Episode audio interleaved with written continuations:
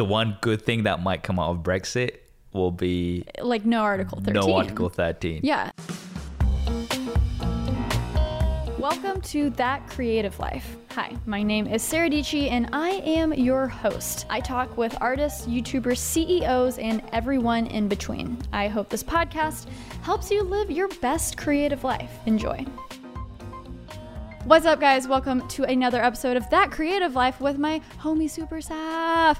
Woo! Did you take away the TV and Super Saf TV?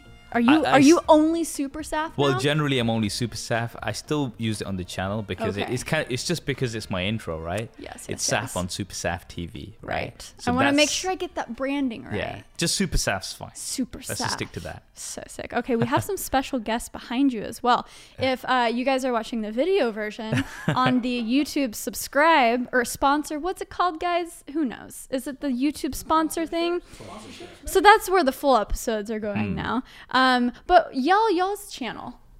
Go. So Colonel Singala from Boy at Work. Woo! yay! Uh, and David from the Unlockr. Amazing. So they'll be in the background uh, behind Saf, just making funny faces, doing some work on the new uh, Razer Blade. Yes, It's- it's a they very they pretty they go wherever I go. They Yes. just don't leave me. We're, we're your posse. Yeah. It's good to roll deep with a posse. There you go. Yeah. Okay. So for some perspective for the audience, we're going to be talking about tech. But who are you?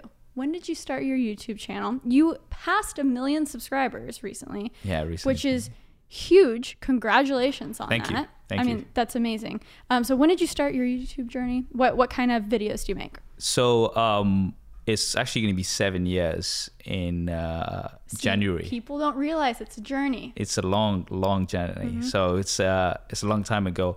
I actually started making videos because um, I I picked up a DSLR camera and I was taking lots of pictures and just sharing them online. And I had so many people kind of ask me for advice, like, "Oh, which camera should we buy? Should we buy a Nikon or Nikon?" Whichever you want to say, or Canon. Tomato, right? tomato. Yeah. Well, now it's nothing in Yeah, regards it's to nothing, right, Nikon, right. Because rest in peace, Nikon. You fell behind with the times. it used to be Canon versus Nikon, It but now be. it's, just no nothing for Nikon. yeah, Anyways, yeah. Well, Sony's kind of.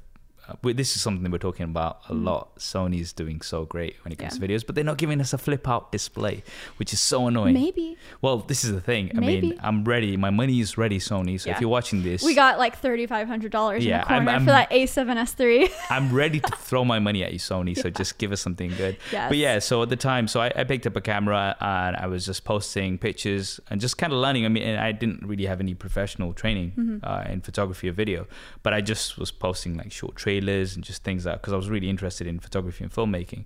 And because so many people were asking me for advice, I was just like, okay. Um, I was typing out emails and just kind of like writing really long messages to people, and I just thought, you know what, let me just make a video. And my first video was actually uh, Nikon versus Canon, like which should you get? Uh, and that's where the whole versus thing started. And those videos restarted doing well because people would ask me for advice about Mm-hmm. Which camera should they go for. And I was just doing these comparisons. And then because smartphones started to get so popular, and these days, like nobody uses, most general people don't have a separate camera. Their smartphone is their camera Yep.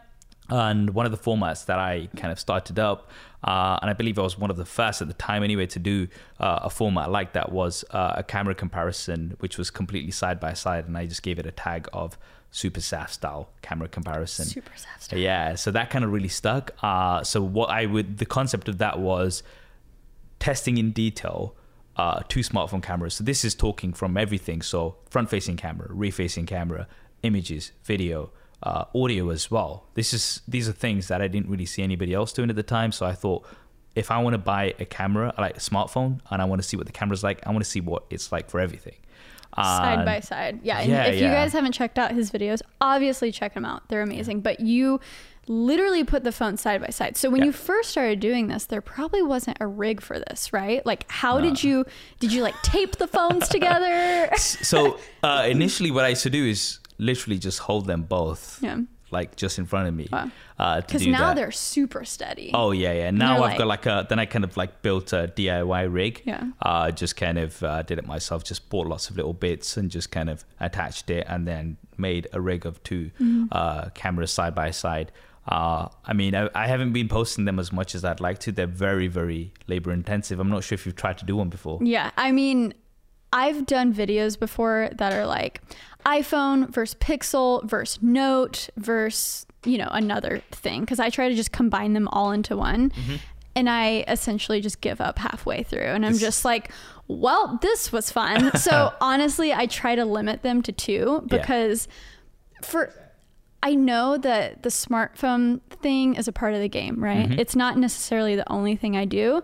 So I feel like when I do them, it's like a part of my duty, right? It's like this is what will get people to the channel, but it's not necessarily the most fulfilling thing for me Mm-hmm. um, because they are so intense They are. you know because you want to make sure you do the audience right you want to make sure Hmm. people have the right comparisons you want to zoom into certain things and stuff make sure you know because people will complain about sharpness oh, and yeah. how are the edges and i'm like Everything. guys you guys are so concerned but There, i guess that's their job right Yeah, this is it. And I think this is the thing because I, I get asked a lot of times that, Saf, why, why do you only do two in one video?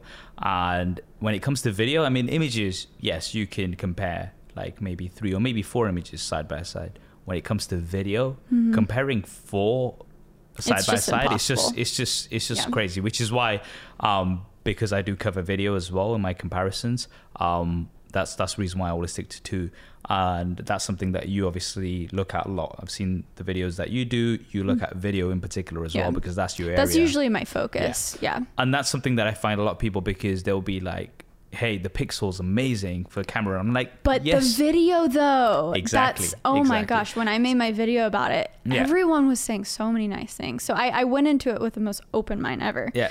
Um, and because a lot of my workflow is in Google stuff, Google Drives, all those things. So like accepting a Google phone isn't crazy for me, or an Android phone.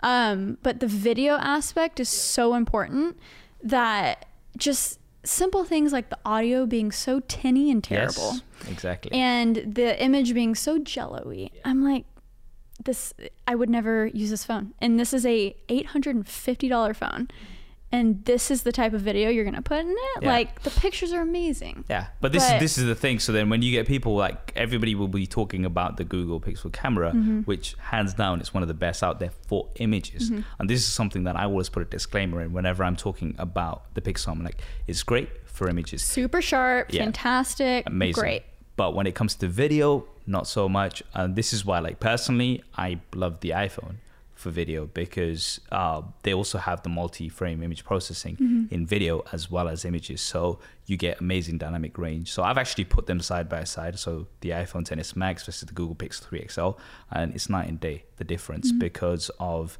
the video uh, that Apple has concentrated on. Whereas I think on the Google side, uh, this is something that I mentioned in my comparison. It looks like video was very much an afterthought. Mm-hmm. It's like all about images. And fair enough, I think most people probably do use their smartphones for images more than video, but it is something definitely to bear in mind. Yeah. Because think about how many people are whipping out their phones, not just us who do this for a living, but capturing their baby doing something cute. And Yeah. like, if the audio is terrible, it just ruins everything. It does, You know? does.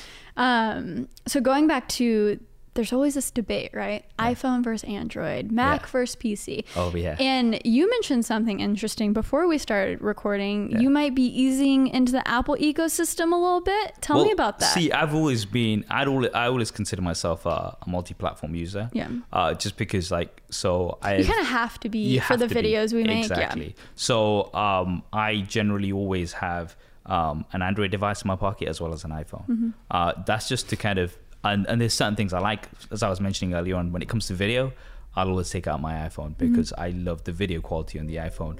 But uh, it can vary. Yeah. Freaking Come on, Windows guys. machine making. You know what I mean? no, Guys, it's and it's, it's like, literally. It's like- I'm telling you, that's that's Uh. something that I just can't get used to. I have it all turned off my laptops. I got to do it from my Maingear PC. But randomly, it'll Mm. Yeah. just be like, "Doo-doo-doo, "You have Yeah. an update," or Yeah. like, "Oh, there's this Logitech plugin." Like, yeah. oh, I don't care. See, this- Anyways, as yeah. you were saying, the. So there's there's advantages and disadvantages on both sides, and the only way you can stay on top of those Mm-hmm. is by using both. Uh, properly, as in not just that. Oh, I've just got one because it's here. No, I I, I genuinely You use both. immersed in it. And there's things that I like about both as well. And because the videos that I make, again, I have to be flexible Mm-hmm. and be able to kind of comment on both as well. So that's the reason why. So I'm, I'm kind of flexible between the two. Uh, but one area that I've not really been like too, I've not used much really uh, is on the side of when, when it comes to MacBooks uh, and Final Cut. So I've traditionally been a, a Premiere Pro user for a very long time. But recently, I've kind of like certain things have been frustrating me. So, for instance, when there was an update, um, export times were just Buggy. it's just so crazy how slow everything went. Hmm. And it turned out that I had to update my uh, graphics card driver Hmm. uh, to kind of sync everything up. Uh, but again, I didn't have like it wasn't something that popped up or like I had to manually kind of go on and find out what the hell was wrong with it. And you know, doing what we do, we don't have time to do that stuff. You, Yeah, you, yeah. you, your workflow is so intense that you kind of can't be dealing with stuff like that. And that's why people hate when people say Macs just work, right? They hate that saying. Yeah. But it's the truth. When Yeah. companies are building software for a closed system Mm-hmm. where you're only designing for one operating system with one type of laptop, and I mean, there's obviously more, Yeah. but it's so much easier to of course. optimize and, and do stuff like that. I mean, Premiere traditionally has been optimized more for the NVIDIA graphics and stuff. So that's when you're going to run into, oh, you got to update. But you don't have to update drivers in a in a Mac computer. That's that's what I've learned the past year. It was like, oh, my headphone's not working, so I have to uninstall Realtek Audio and reinstall it and see if that works. And then I have to blah blah blah, Yeah. and just NVIDIA graphics card's not working. And Yeah. it's just like, and that that troubleshooting like you just don't have time for it right uh, so i mean i've i've been using a bit of final cut uh, recently uh, and i like it so i do want to spend some more time with it just so it's something that i can like use and see how it is in comparison so i can really see if it's going to work from if it's going to work for me and it's going to match my workflow then it's genuinely something that i'm considering right now so yeah What was your first impression of Final Cut? Because I so I started in Final Cut 7, Mm-hmm. loved it. yeah Final Cut Pro user, woo, like gonna be on this until the day I die. and then Final Cut 10 happened and I was like what is this? Ah. it was such a uncomfortable jolt. It Yeah. Mm-hmm. was so different. Um, nothing felt familiar. And the thing that killed me was the magnetic timeline. Like Mm. It, it sounds so simple, but I love being able to just like grab some footage and like put it over later in my timeline to like maybe worry about later. And the fact that I know you can turn this off now, but the fact that when I grabbed a clip okay from Yeah. the fudging project folder and I and I dropped it on the timeline and it just snapped to my last clip instead of leaving it over here or whatever, yeah yeah that was insane to me. yeah yeah I mean, oh my gosh, it was just night and day. So I mean, what what were some of the things in Final Cut that initially took a lot of time to get used to? Um, so I'm still kind of very um, new to it. Yeah. Uh, I'm still getting familiar with it, but generally speaking, initially it was pretty like everything seemed to be pretty straightforward. Like Mm-hmm. because I'm coming from Premiere, everything seemed to be sort of like okay, I can just get on it and start working. So I'll still have to be spending some more time with it Mm-hmm. to give a proper view. So nothing was. I I tried it recently and I was like, oh, no. No, so you're I just I you- still don't you- like it. No, I hate. I'll tell. Premiere now. This could be a whole nother podcast just me talking about. I I hate the little. Um, you know, you add a text layer, like an audio effect, and it has that little line going up to like show you where it's attached to or whatever. Yeah, And the way it just like snaps to things, it's just. I don't know. I don't. I don't think I can ever get used to it. Okay. Um, well, maybe when next time we meet, and I would have spent some more time yeah, with Final we can Cut. do like a collab with getting Premiere user on Final Cut. Yeah. and half the video could be me like Just tearing out my hair, and then about yeah, the Yeah. other half could you you can swoop in and save the day. We'll see. Sounds like a collab. Yeah. But yeah, with the recent Premiere update, apparently it has updates with um, Intel graphics, Mm-hmm. which will make it faster on the MacBook, hopefully. Um, because my experience, whenever I render something from a PC laptop with like a similar uh, processor, it just kind of destroys it compared to Premiere on a MacBook. So I look forward to that getting better. Um, but I think Premiere needs to let out less buggy updates. I always recommend people to wait. Yeah. When they release a huge new like 13.0, wait, guys. Wait, wait, wait, wait. Um, so recently, hmm there's been a lot of phones coming out. Yes. A lot of phones. So I'm going to read off a list of phones, hmm and you tell me one word or one sentence that comes to your mind. Okay. Putting you on the spot. All right. Go for it. Pixel 3, Great camera for images. iPhone 10R. iPhone 10R. Um, Oh no, did this stump? Did This this, stump Super Sal? um, good overall. yeah, that's what I'm using. Well, I know why you're using that. That's It's peach. yeah. So you've got your reasons. exactly. Huawei P20 Pro, Huawei P20 Pro, uh, good all rounder. Samsung Note 9, The best all rounder in my opinion. Red Hydrogen 1, Ooh, that's that's a flop. I'm Flop. sorry. Just flop. Like no. Palm. Palm I haven't tested yet. But It's crazy looking, Yeah. isn't it? It is. So if you guys don't know what the palm looks like, you gotta Google it. It's basically probably smaller than the Yeah. size of your palm. Yeah. I mean, it's tiny, and it was so funny that uh, Steph Curry was like the poster boy for that. Mm. Yeah. So interesting. Yeah, Have you no- guys tried out the palm? Mhm. How was it? I weirdly like it. Yeah. Yeah, it, it's. I shouldn't like it. I really should not. You really should not. Ex- I shouldn't like it, but for some reason I do because I can take it with me to the gym, Right. Mm. and it's just it's cute. Right. It's cute. It's cute. It's cute. Yeah. It's, it's I'm sure there's a there's a market for it. Right, For sure. right, Yeah. Yeah. It's so funny. So with your phone comparisons Mhm. and and all of that, you know, those probably pop more for people just because people are very curious with what is the latest and greatest phone? What do I need? Yeah. But what was your first moment of oh, this could be a, a career. This could be what I do. What was that first video that popped off? Because you you said seven Yeah. years, right? Yeah, I mean, so this is the thing because uh, I talk about this a lot. Like some YouTubers have like a moment where it's like one video goes viral and they're like, "Oh, this could be." It.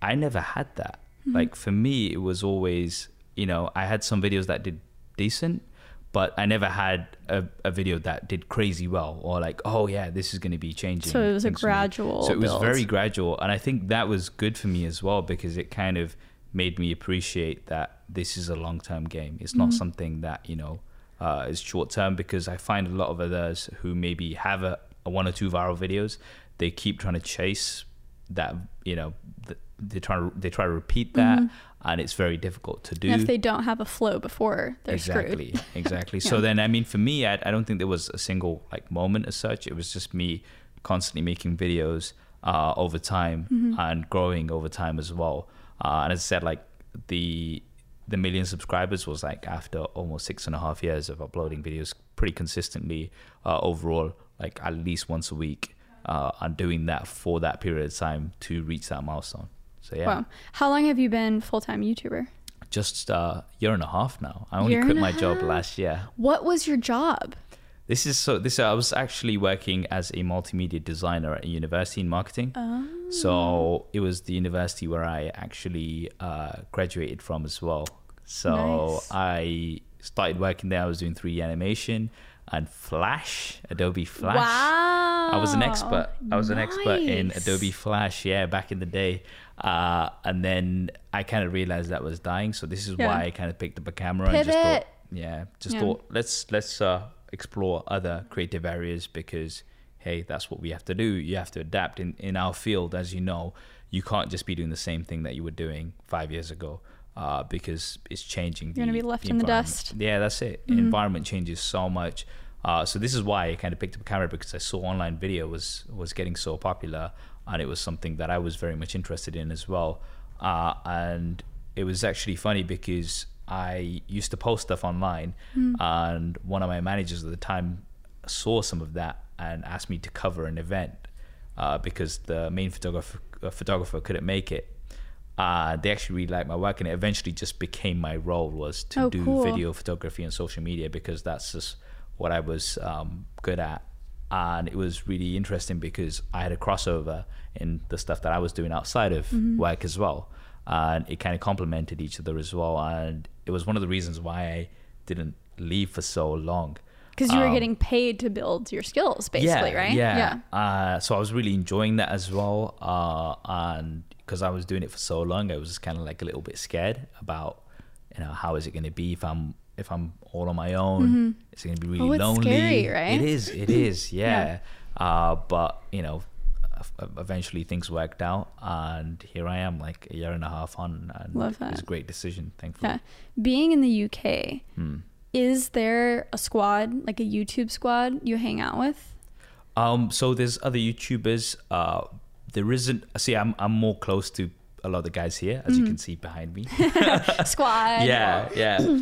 So, uh, so we do have a few creators there. Uh, um, we're we're pretty far apart uh, as well. So we do we do a few things together. Mm-hmm. But I find uh, a lot of the guys working in a similar area are here uh, across the pond, uh, which is why I'm here so often Yeah. as well. You can And- meet up for events, which is nice. Yeah. Yeah. I mean, like with these guys, like we've been in LA, and Right. we were in Hawaii, and now we're here Right. in New York. So So sick yeah, like Why I'm were you in seeing- Hawaii? So it was Qualcomm's uh, Snapdragon Tech Summit. oh, Summit. right. I've been yeah, seeing the tweets. so so yeah, so because that was on, we just thought it'd be a good excuse to um, go to LA as well beforehand and do some collaboration. So. Yeah. met up with Austin Evans, who's Hey, awesome. guys. Hey guys. Hey, guys, This is Austin, um, and also Justine, who's who's She's amazing. amazing. She's the Yeah. best. So uh, went over, kind of hung out with them, and uh, just did some collaborations, and then then went over to Hawaii for the Qualcomm Snapdragon Summit. Uh, that was again really good. There was a lot of creators there Yeah. as well, and it was exciting to see and hear about the process, uh, the chipset, which is going to be in pretty much every Android flagship Hmm. next year. How do you make coverage of a event like that like cool? because honestly- that's interesting. I'm like I was seeing tweets and stuff. I'm Yeah. like, that's cool. You you guys are in Hawaii, but I mean, people aren't going to be interested until it's in a phone. So this this is why they call us over, right? Yeah, yeah, so yeah. what actually happened is um, we've been doing this two years in a row, but I was actually there with Qualcomm and I took over their Instagram account. Uh, and the idea behind that was So you were quite literally in charge of Yeah. making this exciting. that's it. Um, and No you know, pressure. Yeah, well, so it was. Uh, so for me, what I did is, um, so what we did is kind of like I got some of the other creators involved and kind of asked them like, what is your favorite feature? Because you're going to be getting lots of stuff, and one of the areas I think you'd particularly be interested in, what we've got portrait mode right now on uh, smartphones for images, but now with the 855, you'll have portrait mode for video. Interesting. So you'll get like a bokeh effect or bokeh Yeah. effect in video. Uh, so it can do 30 frames a second at 4K, Interesting. which is so. So I mean, features like that. There's an ultrasonic fingerprint scanner. So you know, say for instance, right now in-display fingerprint scanners. I'm not sure if you've tested a few. I haven't. Yeah. But did the OnePlus have one? OnePlus Yeah. uh, 6T has it. I've got the Mate 20 Pro here that has it. And realistically speaking, they're not great. Uh, and I've I've uh, tweeted about this as that's well. that's the dream, right? No Yeah. chin, no bezels. Just put Just it right there. there. and boom. Now, another thing about that is just- just they currently use uh, like it's optical fingerprint scanners, so they're 2D, which means they're not great, like hit and miss sometimes. Right. I personally would prefer a physical one at the back than what we mm-hmm. have right now. The ultrasonic is a 3D fingerprint. It's actually using 3D mapping. So if you if your fingers are wet, should still work. You know, if if mm-hmm. you've got some like stuff on your fingers or whatever, it still still work and it should it's supposed to be a lot faster and a lot more efficient. So kind of hearing about lots of these features and how they will hopefully come into a lot of the smartphones that we're going to be having next year.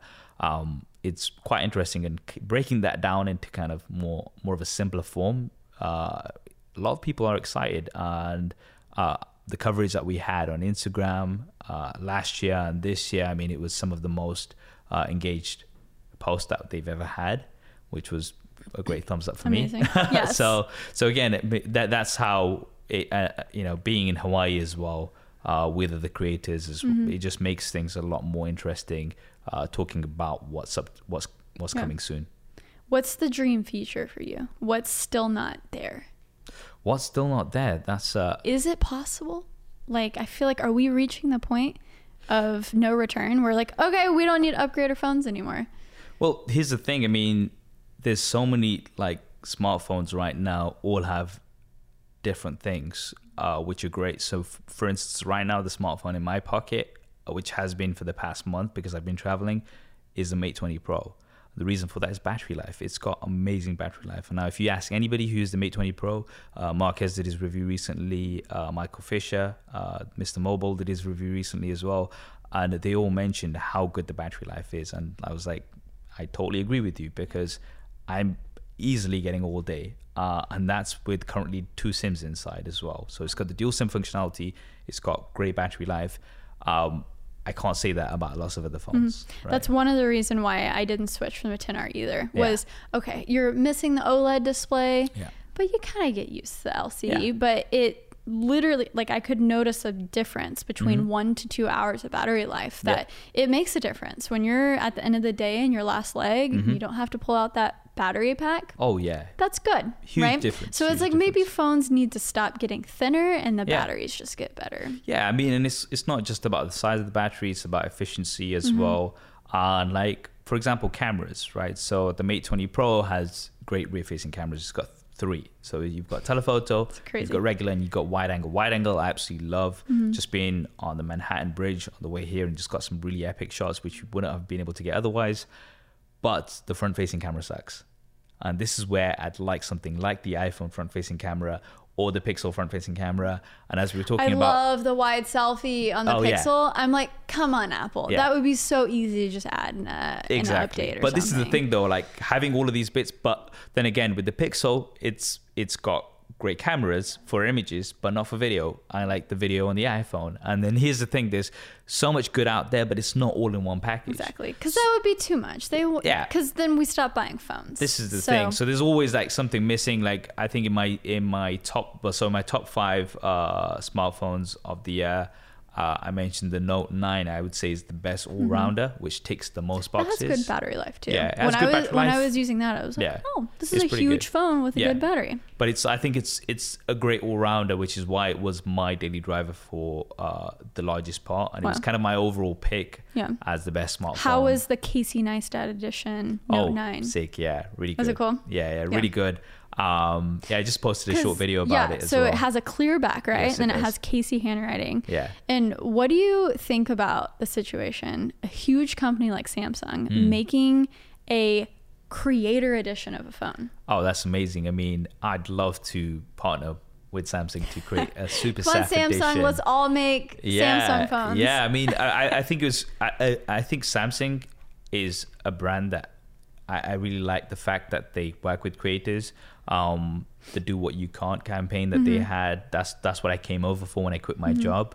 Oh, Um, so that was kind of the initial. Yeah, so I mean, Point. it's Cool. it's it's a funny story because I was trying to get time off, and they said you can't, and the campaign was "Do what you can't" or "Do what you can't," as you Americans like to say. Yes, and so you were like, see a job. So I kind of took that as a sign, it. and you know, I, I, I quit and I came in. It was the best. Like Mm-hmm. you know, I was just saying uh, when when I met Justine, I was just like I came over here and I was like I didn't really didn't know what to expect, but then I was hanging out with Casey, Justine, everybody here, and it was awesome. And I was just like I totally made the right decision. Everybody in the community is so awesome.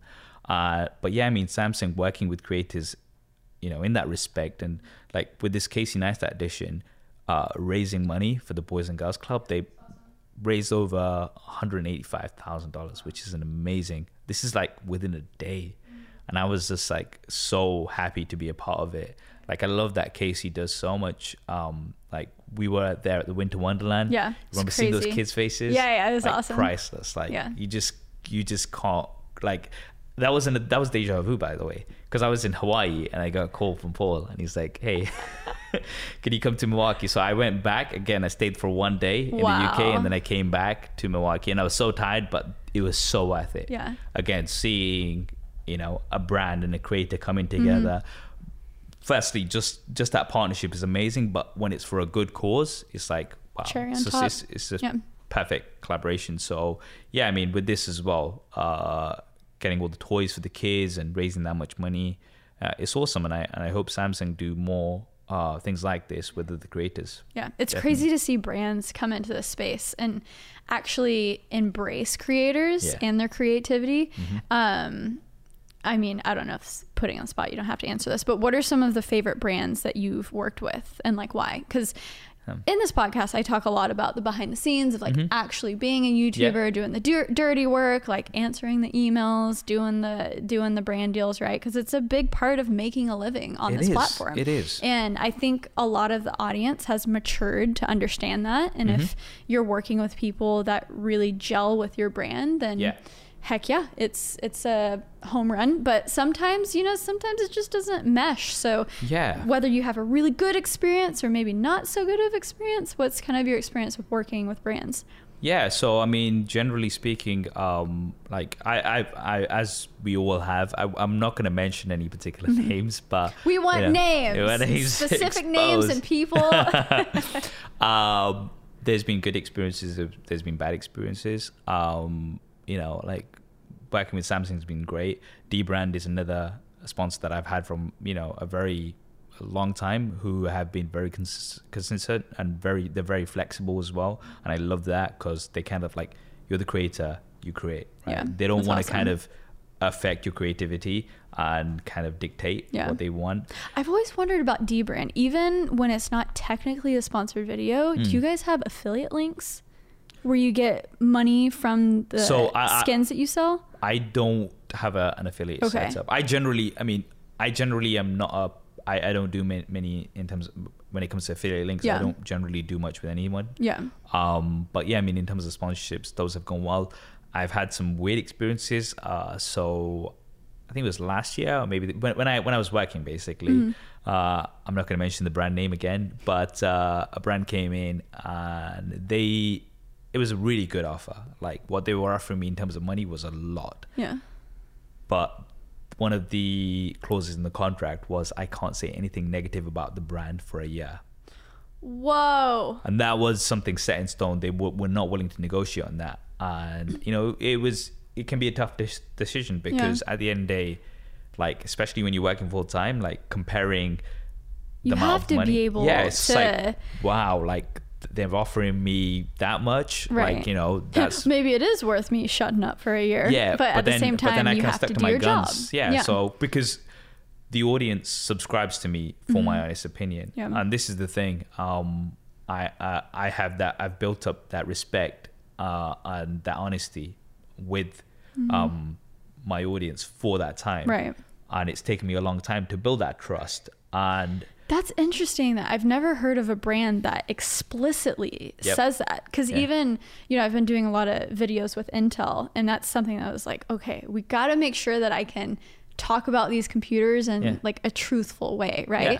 And so maybe you have to be less intense about it. Hmm. Like, oh, yeah, the webcam being right there is not the best. And like, you know, So yeah, no, it's, it's it's funny they mentioned that because in my videos generally I'm constructive in my feedback, Right. Right, and I think it's important to do that because brands are not there to give us crappy products, Right. Right, they want to sell products and uh, and they want our feedback. So I'll give you a perfect example. Um, last year we had uh, the Samsung uh, Galaxy S8, right?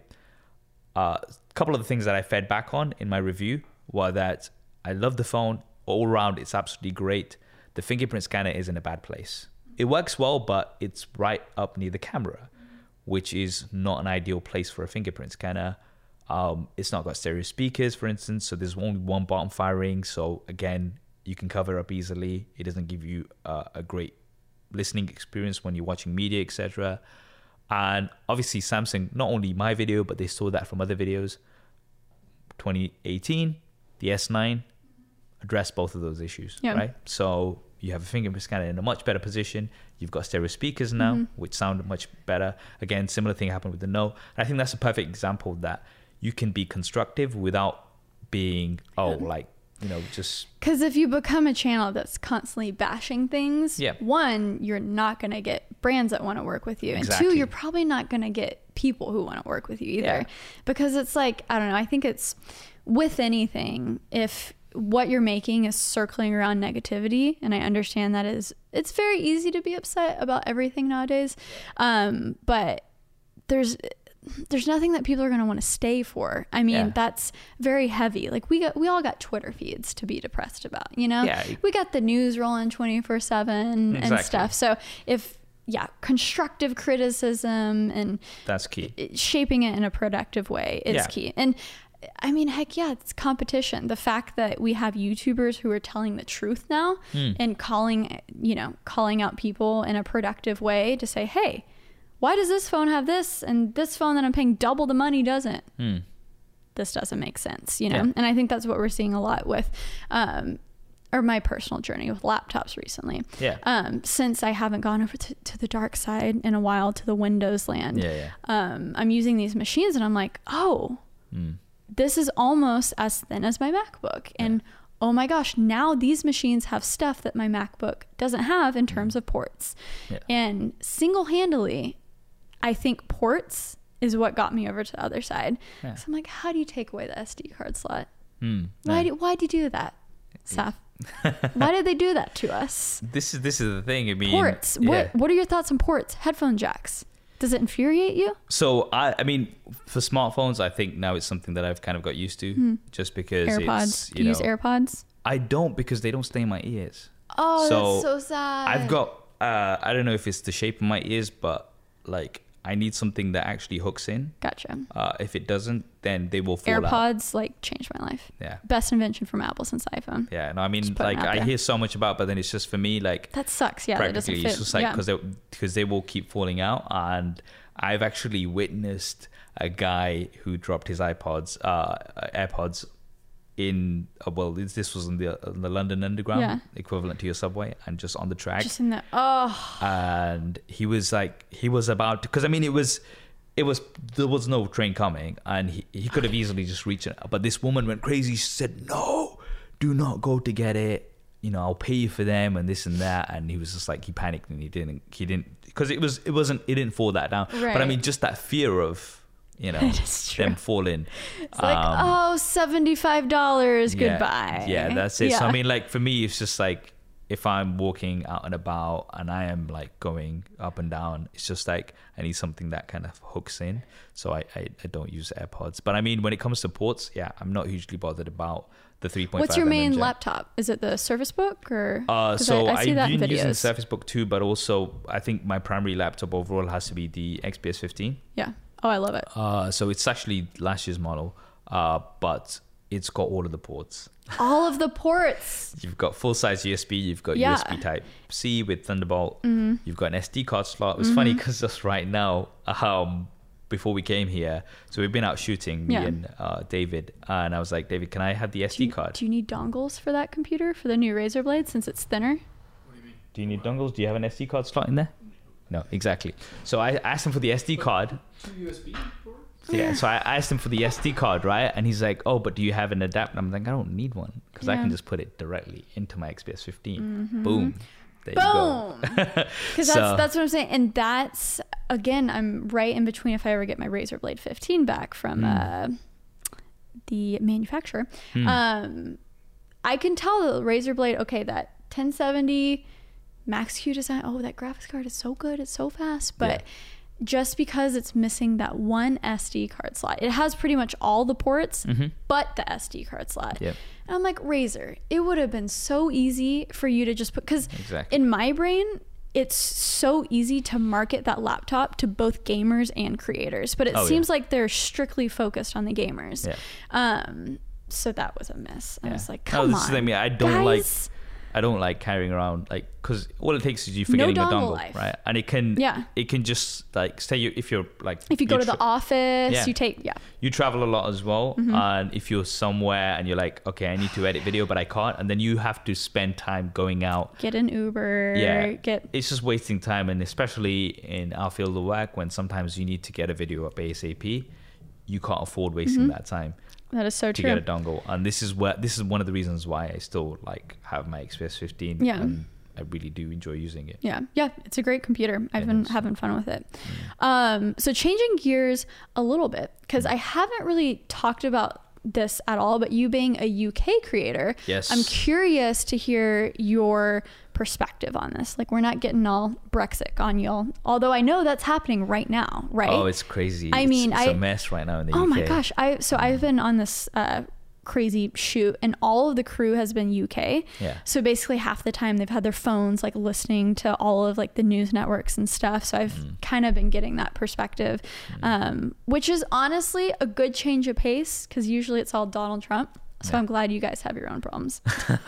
Thank you. but yeah, but Europe, yeah. the UK. Mm-hmm. So recently, Article 13 Yes. um, so it was passed in one part, but then it's still So waiting it's- to it's- be confirmed It's been something. passed as far as as far as I'm aware. It's been Yeah. passed, but the wording hasn't been finalized. Right. So I was actually in Berlin for the YouTube Creator Summit. Okay. And the big thing there, the big topic of discussion was Article 13.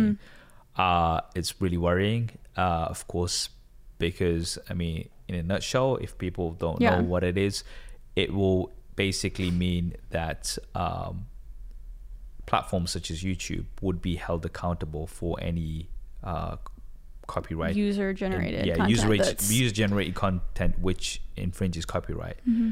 and obviously YouTube is not going to take that responsibility, which Right. means that you know because they already have content ID. They already have ways to somewhat enforce music on the platform. Mm-hmm. Maybe if people just rip videos, like some people think that there's art, there's like no infrastructure. Like they have the infrastructure for that. Yeah. But when you're talking about every single piece of content, yeah, it's crazy. that starts to put a filter on Yeah. the internet, right? and there's 400 hours of video being uploaded onto YouTube every single minute, which is Oh. crazy. So it is obviously it's, it's impossible for them to check that. And speaking of content ID, I have to say, I mean, I've been very critical of it in the past, Mm-hmm. but recently, I'm not sure if you've seen the new feature on YouTube where you actually have now within your Creator Studio uh, a content ID section where if They're somebody making multi-channel networks Yeah. just useless well, by the second. this is the thing. Multi-channel networks. I mean, I thought they were already extinct, but I mean, like, I'm still mean- getting emails every day. Yeah, I know. Like, oh, But that was one of the main reasons why, at Yeah. Least me, I was staying with a multi-channel network because they were very good at claiming stuff. Yeah.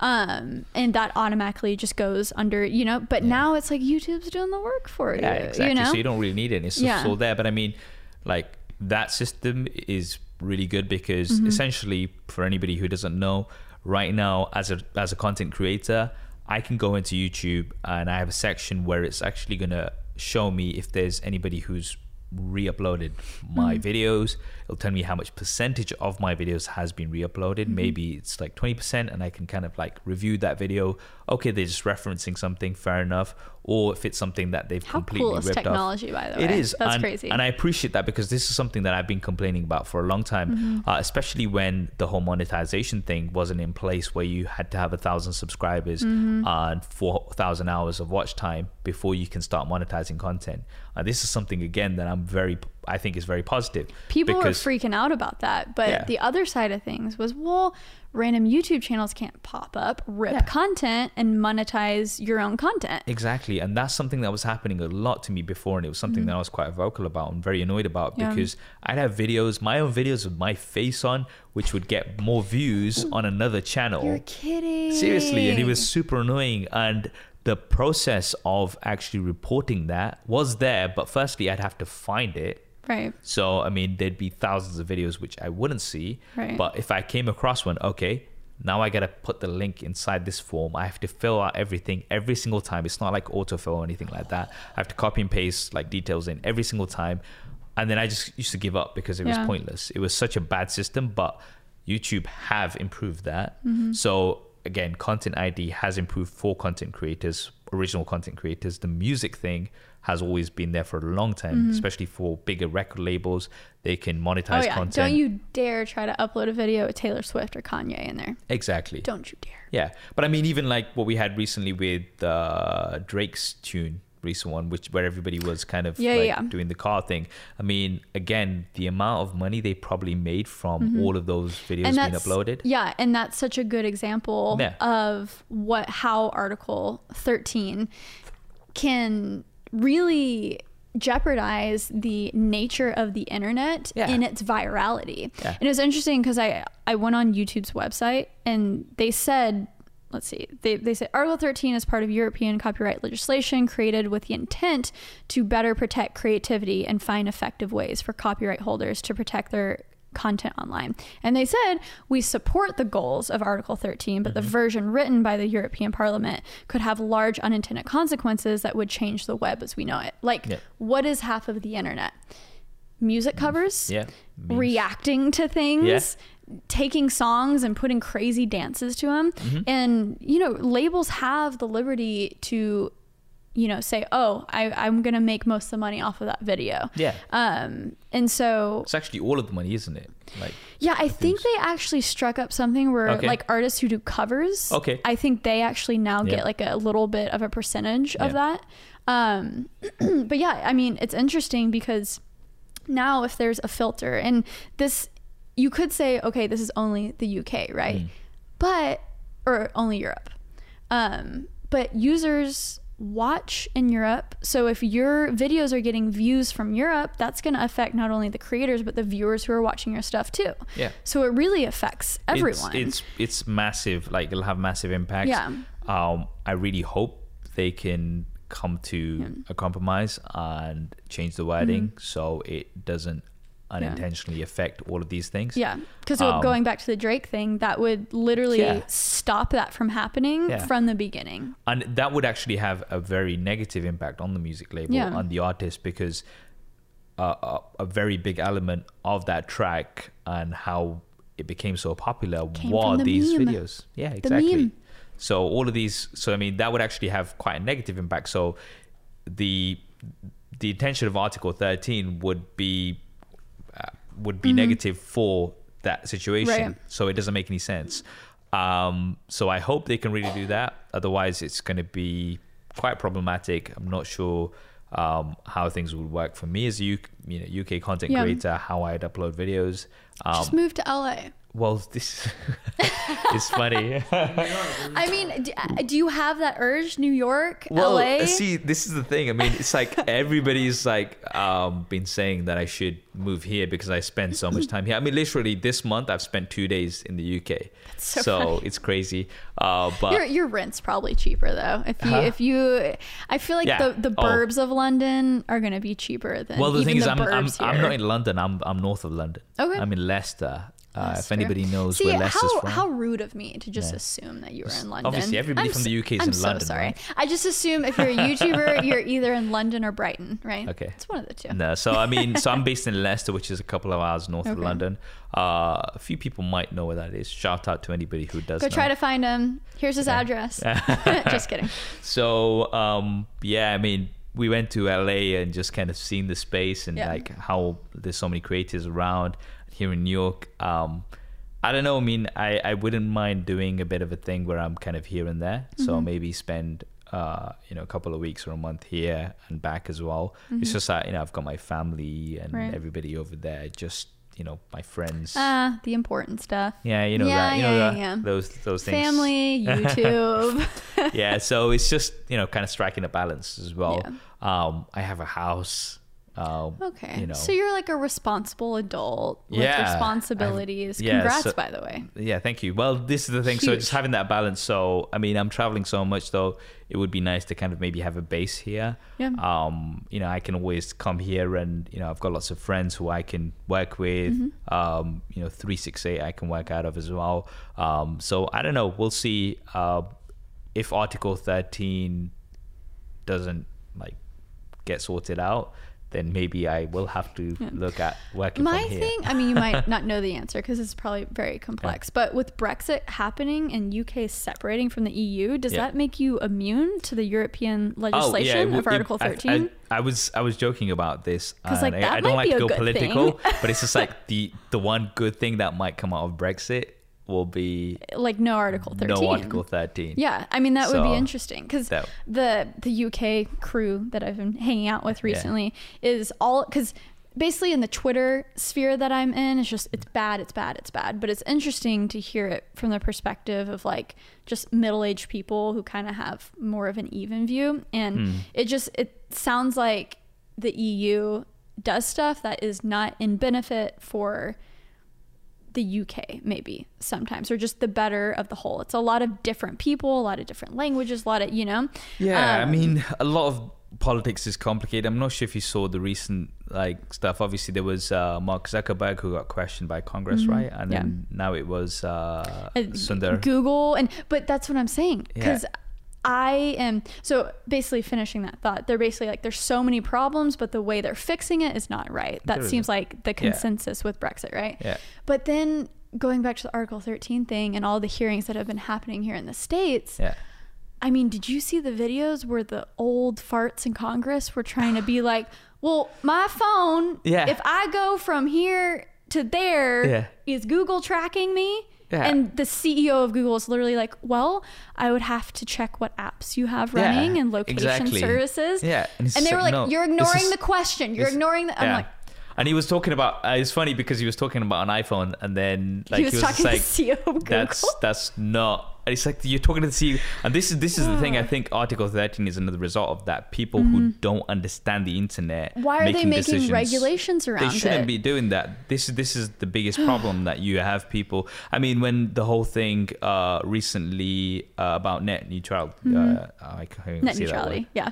It's like a tongue twister. Net Yeah, neutrality. Net, neutrality. right when all that happened Mm-hmm. again it's just like it, you know you kind of scratch your head and think how is this happening in 2018 but Mm-hmm. this is a problem like you have people who don't use the internet don't understand the internet making these rules Mm-hmm. it shouldn't be the case and it seems that article 13 is again a result of that Yeah. unfortunately and when it's so many people's lives i mean not just people but the baker shop that was around the corner that was owned by an 80 year old their online business might be booming because of their youtube channel you know instead Hmm. Yeah. of the foot traffic so you never like it affects everyone it does it affects everyone It so does. it's like politics seems so miserable i never want to go into them but it seems like we need young blood We do. need people who know what they're doing or even it doesn't matter you don't have to know what you're doing you just need a good perspective Yeah. that's different has a perspective of the people you know Hmm. anyways this isn't a political podcast but it's I, I feel like it's worth talking about when it directly affects It us does. you know it And does a lot of these things yeah. do affect us like as article 13 is a perfect example it's going to Yeah. affect every creator it's so Um, close to home Yeah, I mean, again, it's going to affect every creator in the world, not just Mm-hmm. in the EU. Uh, we all have audiences from Europe, and that would potentially mean that they wouldn't see our content. So the, it's, it's the impact is massive. Um, we'll see what happens. Um, everybody's trying to raise awareness. Uh, I haven't been as I've just not had time. Like that's that's all it is. To be a bit more vocal about it, maybe make a video to raise more attention Mm-hmm. towards it. I'll clip this up. So- we can put it on Twitter. Yeah. There you we go. can go into boom, but yeah. boom. Um, well, yeah. I mean, guys, just do some research, check it out, see Mm. what you can do. I mean, at this point, there might not be a lot that you can do, but just voicing your opinion, I think, is always a positive thing. Um, do we have any last questions from the peanut gallery over here? do you have any uh any spontaneous questions for? Okay, all right. Saf, do you have anything you want to put out in the world? Any any words of wisdom? Anything to wrap this up? What what was going through your head when you had the choice to either quit your job or to stay and not do the cool holiday movie with Casey? What was going through your head? Well, I mean, if if I'm honest with you, it was it was quite an easy decision. Um, Casey is obviously awesome. Uh, I love how he looks out for other creators, uh, and you know, somebody I look up to a lot. And because of the uh, the decision, like of going with Samsung to and Casey to New York for the project, or carrying on working, I, I think I, I needed that push Mm-hmm. really. Uh, because since then, I mean, so many opportun- opportunities have come up. Yeah. I've It's kind of a snowball effect. it right? has, yeah. And this is the thing. I think I was limiting myself a lot. Um, I loved my previous job and loved the people that I work with. Um, but I think it was time for me to kind of move on Mm-hmm. and explore new opportunities. uh, and it's been great. I've traveled pretty much the world. Mm. Uh, I uh, something I've always wanted to do, and I don't think I would have been able to do that otherwise. Um, so yeah, very fortunate, very blessed. Uh, traveling does take it out of you, and this is the thing. I mean, I'm like, right now, I'm like, if a company isn't going to pay me a lot of money, I don't really want to go far. this is this I'm is it. I'm tired. Yeah, I mean, this is the thing. We keep we keep complaining about this, but like, I know a lot of people watching might be like, "Oh, these YouTubers." Complaining That probably about did sound pretty perfect- bad, right? Perfect little lives, complaining about traveling business class around the world. Um, it's taxing yeah, it, it's it, it is. I mean, like obviously we're because just you're human, filming, editing, Oh, yeah. emailing. It's not. just- it's not it's like we're ship, uh, sipping Chardonnay on the Yeah. plane And and, the thing just is, kicking back. this, you this know, is something. I mean, uh, I'm not sure if you talk about this much as well, but the internet is all about, sh- especially Instagram, is about showing the best version of your life, Mm-hmm. right? Best version of yourself, and this is something that I think you know uh, we're seeing a lot of you. You know, a lot of people, a lot of YouTubers, sort of going through, you know, breaking down Mm-hmm. and like you know burning out. Uh, and this is something that I think is is interesting because a lot of people don't see the other side of it. Right. That there is a lot of work involved. Um, you know, when you're traveling and you, you have to do like a, it was a 30 hour journey for me to go back from Hawaii to the UK. Oh it's like, stop complaining. You went to Hawaii, like, stop 30 being a, hours on a plane, yeah. But th- 30 hours, like, you know, like with all the transitions and like going from one place to another and then going through. An event straight after. Yeah. and- so it's just like I, have to, I had to go straight to an event, uh, the OnePlus event, and Yeah. then come back here. Um, so my my channel, like a lot of the audience has been complaining, like, Saf, where's the camera comparison of this phone? And it's like, I'm sorry, I've just not had enough time Right. physically to do it, and it's something that I'm hopefully going to try to get back into once um you know I'm, I'm I'm a little bit more settled from Mm-hmm. Yeah. traveling and not constantly jet lagged. Um, I mean, don't get me wrong, it's it's amazing being able to do that, being able to kind of just sit here and do this podcast with you. So Mm-hmm. Yeah. it's awesome, but um, it is something that you have to try to balance with Definitely. pushing out content. Mm-hmm. And one of the things that I, I'm not sure if you saw this, um, because of all the burnout that was happening on YouTube recently, uh, YouTube on their Twitter kind of posted something that taking a break is okay and it's not going to affect your channel. and then everyone was like, "Oh, Yeah. hmm, well, according to statistics, guess what? It- it's not okay." Exactly, because this is the thing, and I Yeah. thought that was, you know, from YouTube's point of view, that was quite ignorant because YouTube is so massive mm. and there's so much variety of content out there. So yes, there might be certain very very popular creators who have a very dedicated fan following who can take a break for 2 months, maybe 6 months and come back and they would still have that same passionate following.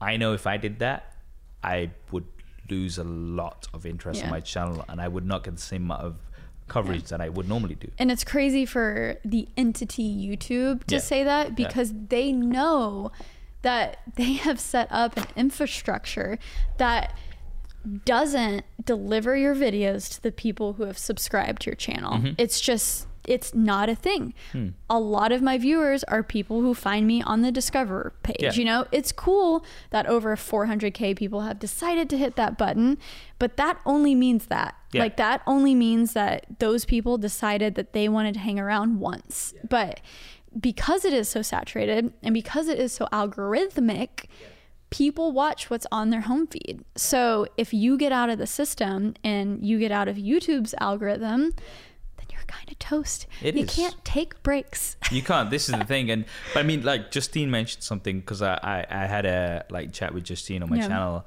and she mentioned something that was really quite important, and she said that we don't own these subscribers, and YouTube is giving us a platform for free, Mm-hmm. Right. Right. So essentially, they can they can do what they want, right? Right. We're I- also making the money. Yeah. I, I, and I get that, right, Yeah. from that point of view. But as you said, at the same time, YouTube is nothing without content creators. Hmm. But then again, there's so much content on there Mm-hmm. that, you know, I remember when, like, looking like five years ago, I was probably subscribed to like 30 channels and Mm-hmm. I'd watch pretty much everything they'd put on. Now I'm probably subscribed to like 200 channels Yeah. and I don't watch everything. Otherwise, I would just be watching YouTube. Yeah. So I know the atmosphere and environments change, but I think yes, it's not easy for YouTubers Mm-hmm. to take a break and just be like, hey, okay, I'm just gonna go away for a month and come back. It doesn't work like that. It's like, nah. Yeah. And that's why also I think it's also done another shift where I think two, three, four years ago, it, there was such a heavy demand for that daily content, right? But I think it's shifted away from that because of the saturation. Like people want to spend their time wisely. So it's like people don't want to spend their time on a 15 minute video of just you like brushing your teeth, you know? Now it's like I, I feel like they're demanding curation. If I have a video that it's about a camera that's in the title, but Mm. how dare I spend the first 30 seconds talking about something else? Yeah. Dislike. Yeah, You know? exactly. So I feel like people are really coming to the platform with expectations of being Yes. satiated in those five ten minutes and Yeah. nothing else right? Yeah. so it's like you gotta you gotta cater to the platform. You do, and if you, you want to be the top 1% if you want to have the you know million subscribers you gotta put in that work too. Yeah, because yeah, i mean so- it doesn't you know there's a reason why you're traveling all the time and spending 30 hours on planes and stuff. It's like you're getting it you know? exactly. so if you want that extra life you gotta put in the extra yeah, work. you gotta work hard. Um, you gotta like I've saw there's a clock that you've got up there. yeah yeah, yeah. It's just work, hard work, 24 work, 7 work, work. yeah Put a couple of breaks in there, maybe, because that's Work, not work, healthy. work, that's not healthy, Sara. I know. I'm going into 2019. My Yeah. goal is to deliver on all my timelines for the people I've already committed to, Hmm. but not accept anything else until I have all of my life in order. Yeah. Because I've been I in the phase of just like accepting, well, not everything, because I am very like selective on who I work with in terms of brands, but I've gotten the opportunity to work with some really dope people. Um, so it's hard to say no, right? It when you're so excited and like, Yeah, yeah, oh, another course. like Intel see. Yes. yeah. These are people who I've dreamed, like I would have Yeah, never yeah. dreamed of working with. Um, but at the same time, there's only one Sara. So I either got to start hiring people or I got to start saying no or like a combination. Mm-hmm. Yeah. That's 2019 goal. Yeah, yeah, and I think that's important. And it's also, I mean, I think it's an opportunity for upcoming creators as well. Mm-hmm. There's, you know, I think brands are now realizing. I remember when I initially started, like, brands did not take us seriously Yeah. at all, right? They were going for traditional uh, advertising and Yeah. marketing methods, So and they would not take us seriously. It would just be like, you, just like, Yeah. you make prank videos. That's what the reputation that YouTube has had, uh, and content creators, online content creators generally had. I think now they're opening up to seeing that this is where the audiences are, and they're appreciating the content that we're making. And I think it's a great opportunity for upcoming creators who want to kind of be in this space that you know right now i've seen lots of smaller creators maybe with 10 20000 subscribers who are getting invited to lots of events are getting lots of brand deals. The first brand deal the first event i was invited to i had 200000 subscribers and the first real sponsor i had was when i was probably in around 3 400000 subscribers So it's changing. it's changing it's Yeah. changing so it's a good opportunity Soon there will be like micro influencers, people with 500 followers. yeah well Who knows the the world of influencer marketing? It's endless. of course It's endless. Um, but Saf, thank you so much for being on. thank you for having me And where can people find you on the interwebs? Of course, everything will be linked in the description below. yeah But if they're too lazy to go down in that description, hit me up with some links. super saf everywhere. Super Saf. Yeah, nice and easy. Um, Facebook. Is that your YouTube as well? Yeah, Backslash. slash- yeah, yeah. Super Saf. Super saf. Instagram, Nice.